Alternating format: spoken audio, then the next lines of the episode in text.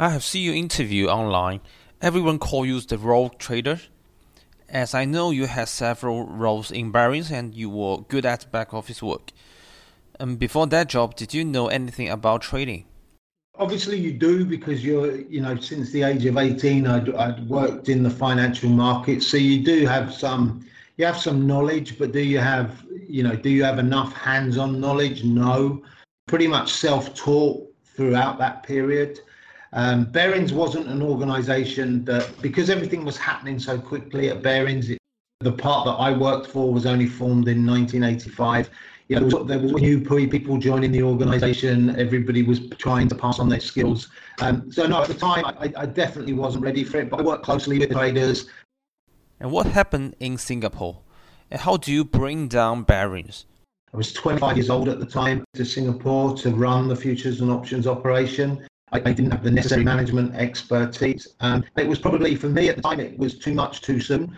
I made some bad decisions. I concealed some losses. By September 92, um, there were some losses in, in the 5/8 account, the illegal account that I used to hide some of the positions. By May of 1993, the loss had, had got up as high as $20 million.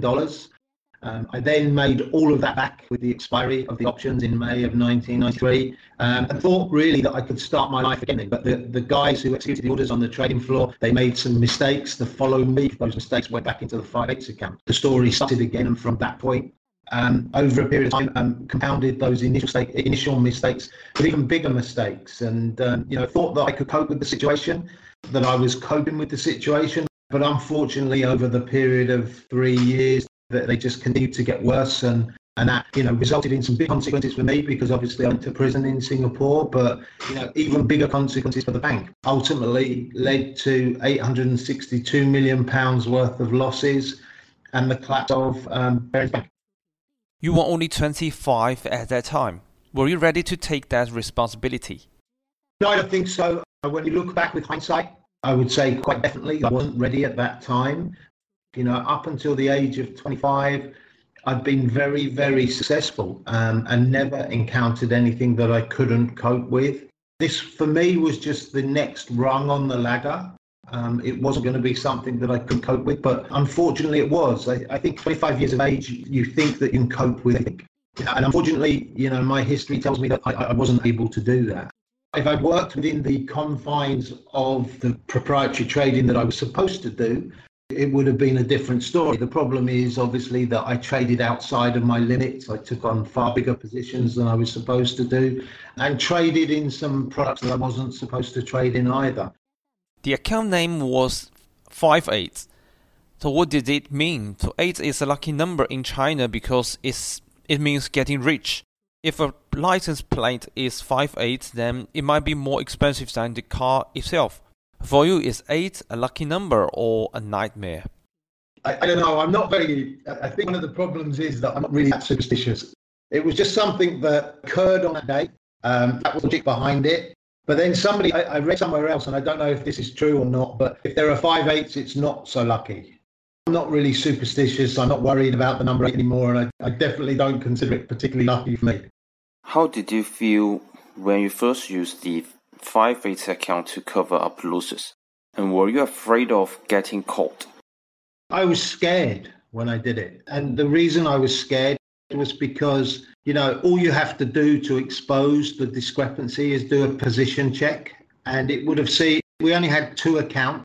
We had a London account, we had a Tokyo account. All the customers were within those two accounts. So you only had to add numbers together and then compare it to the Singapore International Monetary Exchange and there would have been a discrepancy every single day for three years that would have been my um, the position in my illegal 5/8 account. But nobody did that reconciliation, not until 1995. You know, I'd worked at Morgan Stanley for two years prior to, to Barings, and I would have been the person doing that. What went wrong? Dealing for clients or acting as an agent? Uh, it's, a, uh, it's a combination of both, to be honest with you. We Obviously, there was the retail trading, uh, the broking arm where we were executing for clients, um, but we also had proprietary desks in Tokyo. And they would be looking for us to hedge some of their positions, maybe do some rollovers. And in Singapore at the time, this was 1992, The Nikkei 225 futures contract at the time was trading 2,000 contracts a day. And very quickly, because Barings arrived, Morgan Stanley arrived, and the and, and circuit breakers were kicking in in Japan. All of the business, there was no no business or no futures that could trade in in, in Osaka. Um, all of the business shifted to Singapore, so the volume went from 2,000 to 25,000 overnight. And Singapore wasn't ready for that, so they they didn't have enough people working on the trading floor. The systems weren't good enough. So when it came to matching trades, um, it should take 30 minutes but it's taking it was taking 12 or 13 hours to match trades because the system would break down. People couldn't put their tickets in so they weren't matching. And so sometimes it would be at, at one o'clock in the morning that you realized that your trades didn't match. Um, and then you would have to make the customer good and then then there would be an error that you would have to trade your way out of or, or, or take a loss on. So it was a combination.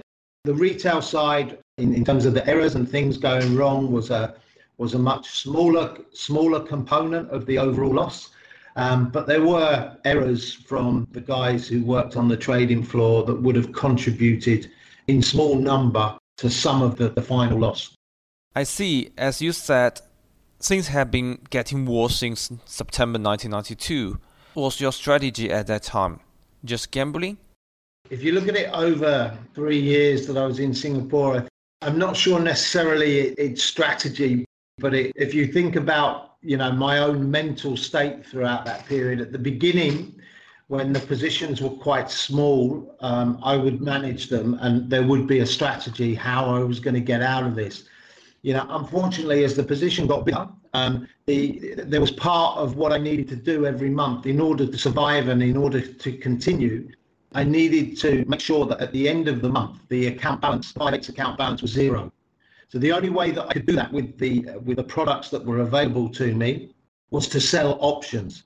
Because at the end of the month, one of the accountants would look at the balance sheet and she would check that the account balance agreed to all of our customers. So if I had a loss in the 5/8 account, it wouldn't agree. So each month I needed to make sure on one day of the month, the last day of the month, I had to make sure that the balance in the 5/8 account was zero. So if I sold an option in Singapore at the time, they would pay me the premium immediately, all of it, 100% of the premium. So I would use the premium to bring the deficit in the 5/8 account balance back down to zero. Because of the need to make sure that people didn't expose what was going on, I was sell options, okay, which obviously over time with the market moving would increase my exposure. Obviously, when I sold them, there wasn't too much in it, but if the market moved big way in one direction or the other, they were, almost became futures positions themselves. So it was increasing my exposure very dynamically as the market moved around. So strategy kind of didn't, the strategy that overtook wasn't really a trading strategy. It was how do I bring the account balance back down to zero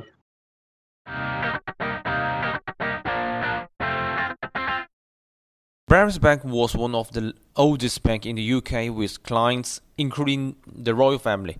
When it went broke, people said that you were the one to blame. Do you agree? Uh, look, def- definitely me. If I hadn't taken the trades, the bank wouldn't have collapsed. It might have collapsed since because there were lots of things that were wrong at Barings. You know, the controls were obviously my story highlights the, the fact that the controls were really, really poor um, totally inadequate, and, and a lot of the people that were in those controlling roles weren't very good at their jobs. So at, at the time, 100% it was me that caused the collapse of the bank. Um, but that's not to say that there weren't lots of endemic or, or systemic problems within Barings at that time because there were. Otherwise, it wouldn't have happened. It is as simple as somebody doing adding two numbers together and comparing it to the Singapore International Monetary Exchange. At the age of 25, you, I mean, you have already charged the floor traders team in Singapore. As you said, that's a little bit too early for you to take that position. If you won like 38, not 25, will these mistakes or will this, I mean, uh, the disaster happen again? I'd like to think that I would have had a bit more experience. I think uh, one of the things stays with me from that time, and You know, I talk around the world at lots of different conferences and stuff, and people are always looking for certain words of advice. And when I was when I was 25, for me, um, working in a very male-dominated industry, like everybody's fighting against each other to make that money, um, asking for help and advice was a sign of weakness. So at 25, I saw asking for help and advice as a sign of weakness, whereas really I was surrounded by people that could help me. And I wasn't a great communicator. I was quite introvert. I kept everything to myself and, and thought that I could cope. Um, and I proved um, quite spectacularly that I couldn't cope.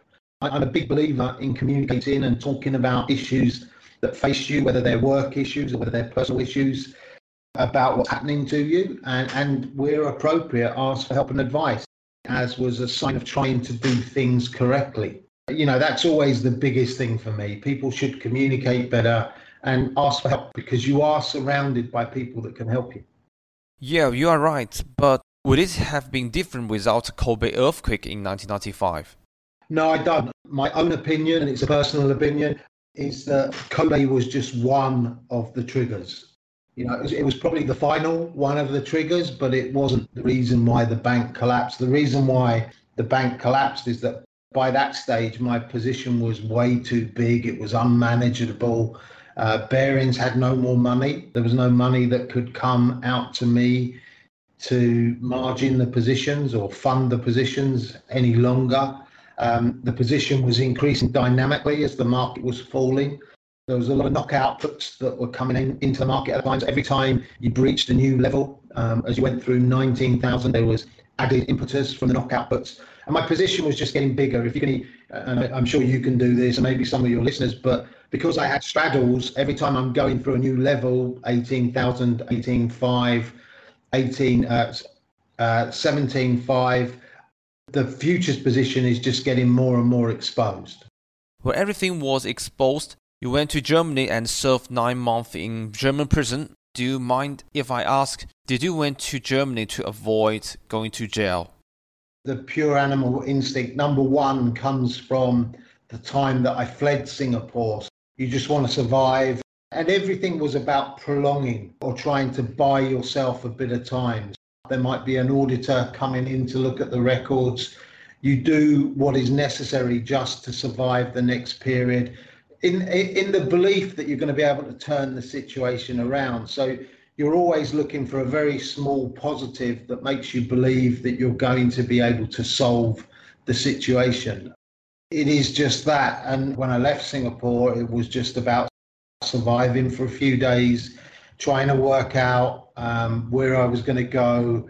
It wasn't a case of, of running away and trying to hide for a few years. It was just trying to work out how I was going to be able to mount a defense it's not to the extent that I was going to try to prove that I was innocent because I knew that I wasn't. But obviously, I wanted to limit and work out exactly how long I was going to jail for, where I was going to go to jail, those sort of things, and try to make sure that my wife was safe. So that, that's more where it kicked in. You know, I, I suppose at that stage, my my number was up, but you know, it was important that I got my wife to a safe location as well. After four years in prison, uh, you were released do you still suffer from your prison experience? Does anyone question who you are because of what you have done? My history always goes before me. I can never hide from what happened, and I, I, I, don't try to hide. I think what I do now is I try to use my experiences as well as I can because I've had to overcome a lot. So some people, you know, that they use that for their own purposes, that it can be quite motivational. I don't see it in that way. For me, it's just a story. It's a story that I'm embarrassed, but you know, I have a second chance at life, and I'm going to take that. So, you know, I am the sum of everything, all of my experiences and everything that happened to me. Um, and if I can use that in some way to move forward, I do that. It, it doesn't always please everybody, um, but that's okay. I don't need to please everybody. I talk extensively around the world. I've been to Hong Kong to talk uh, on a few occasions, Australia. Um, I'm off to New York in a few weeks to do some conferences there and talk to a couple of the big investment banks there because it's all about you know, this uh, the way that banks are looking at everything that goes on within their trading floors and elsewhere. It's about behaviour.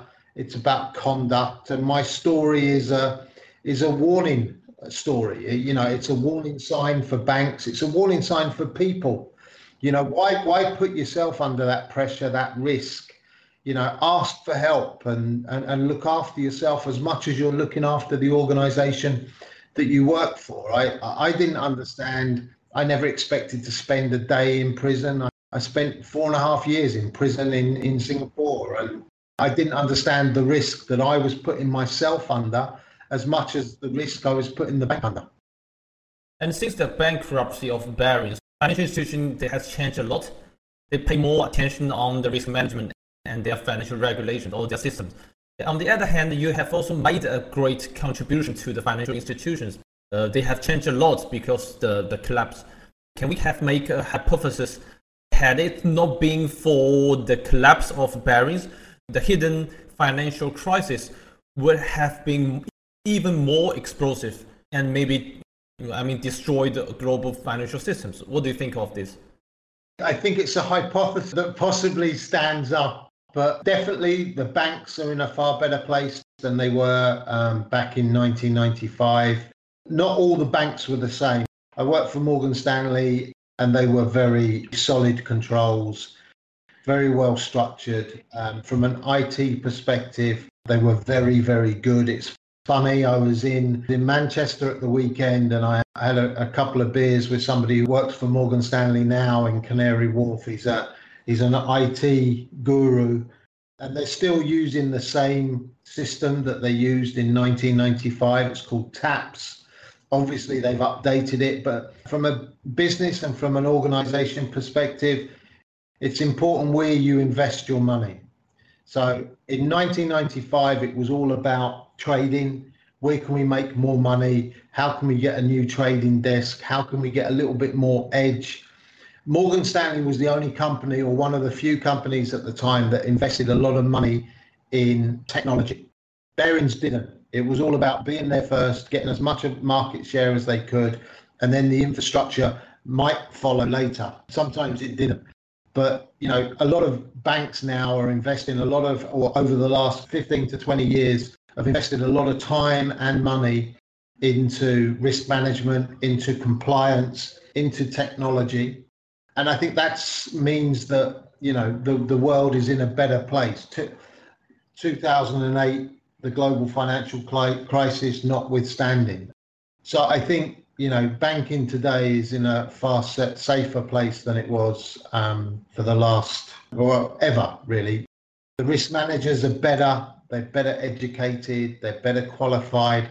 So are the compliance officers. The technology is picking up and I don't think you'll see a, a big rogue trading scandal again in the future, certainly not in any of the markets that are mature.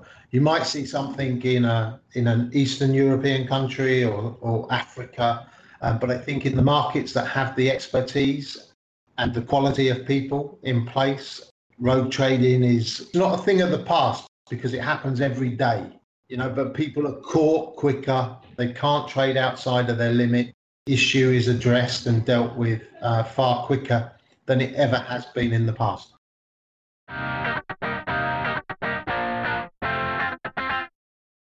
As you said, you, you are giving speeches and lectures about risk management in financial institutions to the public. And in China, there are many retail investors or retail traders. Do you have any advice on the risk management that you can give to them? My advice is I, I suppose this is born out of my experiences as well. I think people always have to be, you know, quite structured in what they do. You have to trade with stops. I'm sure that most of your clients do, or most of your your, your listeners do. Stop losses are, are vital in anything that you do, and you know, being structured and disciplined and not moving them, and uh, being as qualified as you can be in the way that you place them. But you know, I still trade myself. My philosophy, which is born out of experiences, is to start each day with a blank sheet of paper. I tend not to carry positions overnight. So every day is a different day. You can reassess the market, reappraise what you're going to do, and you don't have any trades that you're trying to protect.